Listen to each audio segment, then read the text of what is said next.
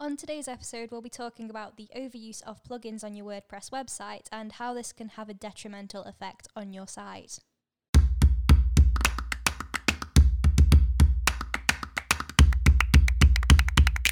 So today's main topic is going to be about um, WordPress plugins. Um, anybody with a WordPress website, I can absolutely guarantee, is using some plugins of some kind. Even when you install WordPress uh, as a brand new system and you've never put anything into it, it actually comes with two plugins that are incredibly random. One of which is called Hello Dolly, which literally just prints Hello Dolly on your screen for no reason at all.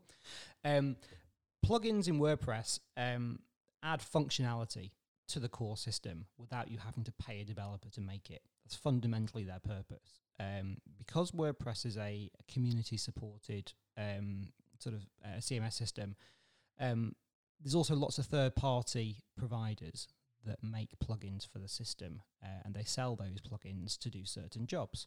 So, to give you an idea, um, WordPress has got um, a number of plugins that handle e commerce, including the main one, which is called WooCommerce on top of that WooCommerce plugin, there are different uh, additional plugins which then handle things like the payment gateway. So, for example, if uh, somebody's WordPress website needs to connect up to Stripe as a payment provider, or SagePay, or WorldPay, that functionality is achieved by adding in additional plugins to the website. So you can quickly see why uh, one website where you add an e-commerce plugin, then you're adding in payment gateway plugins, or you're already at three, for example, um, then there's probably a, an SEO plugin, and then there'll be a firewall plugin. And the, very quickly, you can get sort of to five to 10 on a very, very basic website without requiring really any other functionality. Um, one of the risks of this is that for every plugin that's added to a WordPress website, um, it, the website's performance and speed takes a small hit. Um, every time a page loads, it's loading code in from everything that's been plugged into that website. So um, if as we all should be nowadays, um, we are focusing on making websites fast and responsive and um, working well for the user. If we're we're sort of dragging the website down with over heavy numbers of plugins that are um, loading too much code in every time the page loads, it's all going to add up to, sm- to small yeah, small droplet effects to actually make that website not perform as well as it should do. Now, there's trade-offs with this. Um, plugins are there for a reason in mainly that um, they save money on paying developers. So quite often we get clients coming to us saying, I'd like this function in the website. If we were actually going to charge a developer rate to build that function into the website's theme, which we can do, we would normally find it's 10, 20, 30 times more than it would cost to buy a plugin that's been so- developed and sold by one develop one person, but sold multiple times, so they get their cost back in that way. So there is that trade off. You know, it, it, it is quicker to build the functionality in um, in terms of making the site uh, run faster. However, um, the, the benefits of that are not outweighed necessarily by the cost of getting the developer or the agency to build that. So, uh, as an agency, we do um, often suggest plugins that achieve certain business goals for clients, uh, just because the cost of us developing it would be too much. But we have to be really conscious about uh, the number of plugins that we're using on client websites. Um, the other thing that we see actually is where clients install plugins themselves. Uh, WordPress actually makes it really easy to install plugins. Um, it's got a whole um, plugin library built right into it.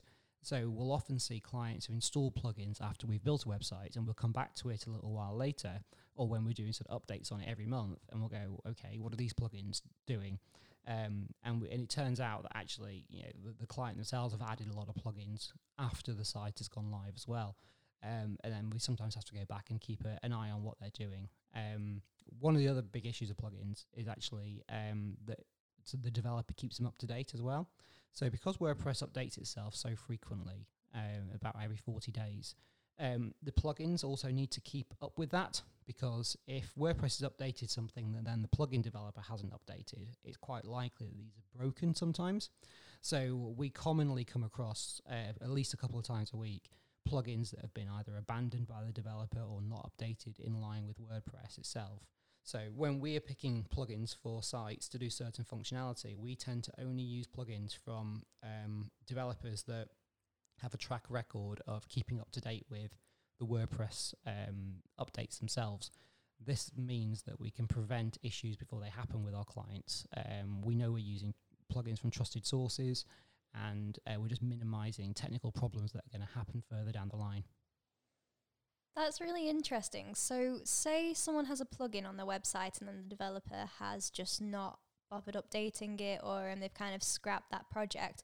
How would we go about making sure that the client's website is still okay and they still get the function that they need from that plugin that they originally had installed, but to the to the rate that they need it so that their website now works effectively? Um, the simple answer to that is sometimes you can't solve that problem. Um, if the uh, plugin developer has uh, disappeared or gone out of business or just doesn't want to maintain it anymore, and actually sometimes that's the only plugin that does that job for that client, then it, sometimes it's a real challenge. Um, it can sometimes prevent the client from being able to update their version of WordPress if that plugin is so business critical that they can't get away from it. Um, but on the other hand, yeah, sometimes there are plugins that multiple plugins that do the same job, uh, and then we can maybe suggest an alternative one that would um, do the same business goal, but from a from a different developer. Um, some plugins are paid plugins and some are free. You typically see these problems with free plugins. Um, the paid ones is more incentive for the developers to actually um, keep them up to date.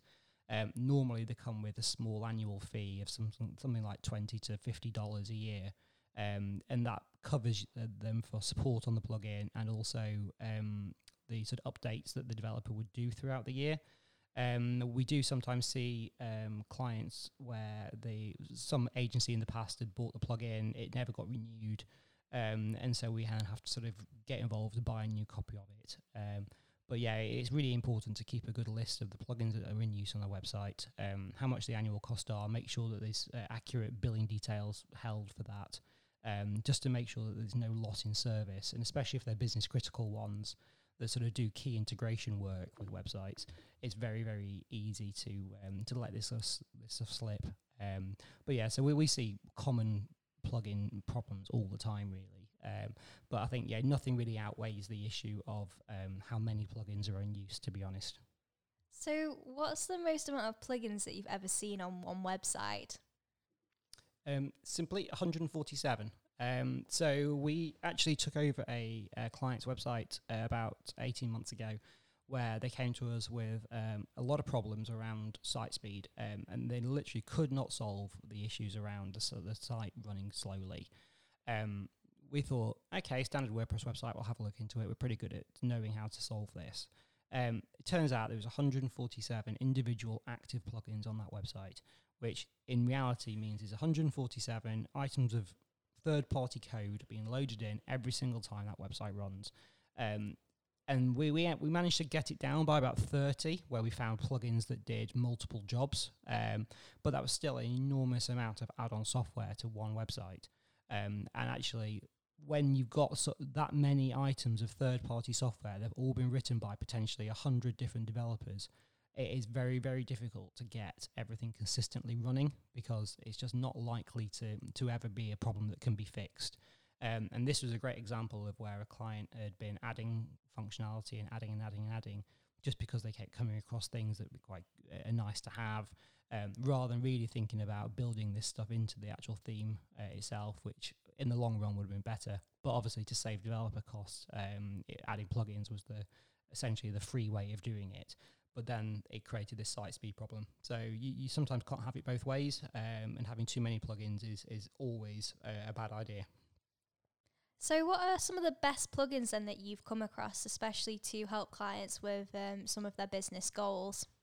So uh, there's quite a few that we commonly use. Um, we often use the Yoast SEO plugin, uh, which we've talked about uh, another uh, podcast episode.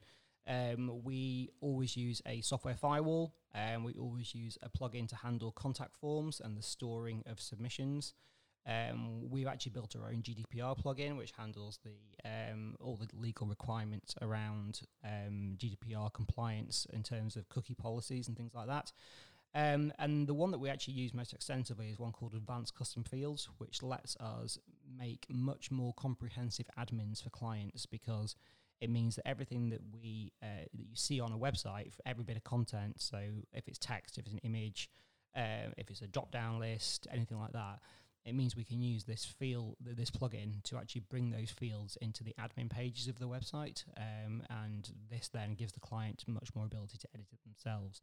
So that's probably the most common plugin that we use actually, um, and I think nearly every single website that we built uh, is built with that as a framework. Um, but yeah, we, we try and keep, keep ours between five and ten really. Um, and it depends if it's an e-commerce website, a brochure website, or, or um, any other kind of website really. Uh, we have some websites where there's a lot of custom integration with third-party systems, um, for example, sort of Salesforce or um, HubSpot or other C- or other sort of third-party CRM-based platforms. Um, where the number of plugins can increase a little bit, but we, we really do um, focus on trying to keep it to a minimum because we um, we are always trying to get uh, a high score on that Google page speed. Thank you for your time, James.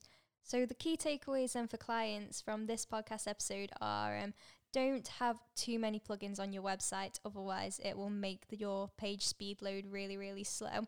Be really mindful of um, weighing the cost benefit of having it built into your theme or just having a plugin to make it quicker and save on agency costs and weigh this up in terms of long term strategy and if it's something that we'll be using quite frequently. And also just bear in mind how trustworthy the sources are that you're getting your plugin plugins from. So yeah, if you have any questions about plugins or um, how you can optimize your website effectively, get in touch with us at hello at somarketing.com.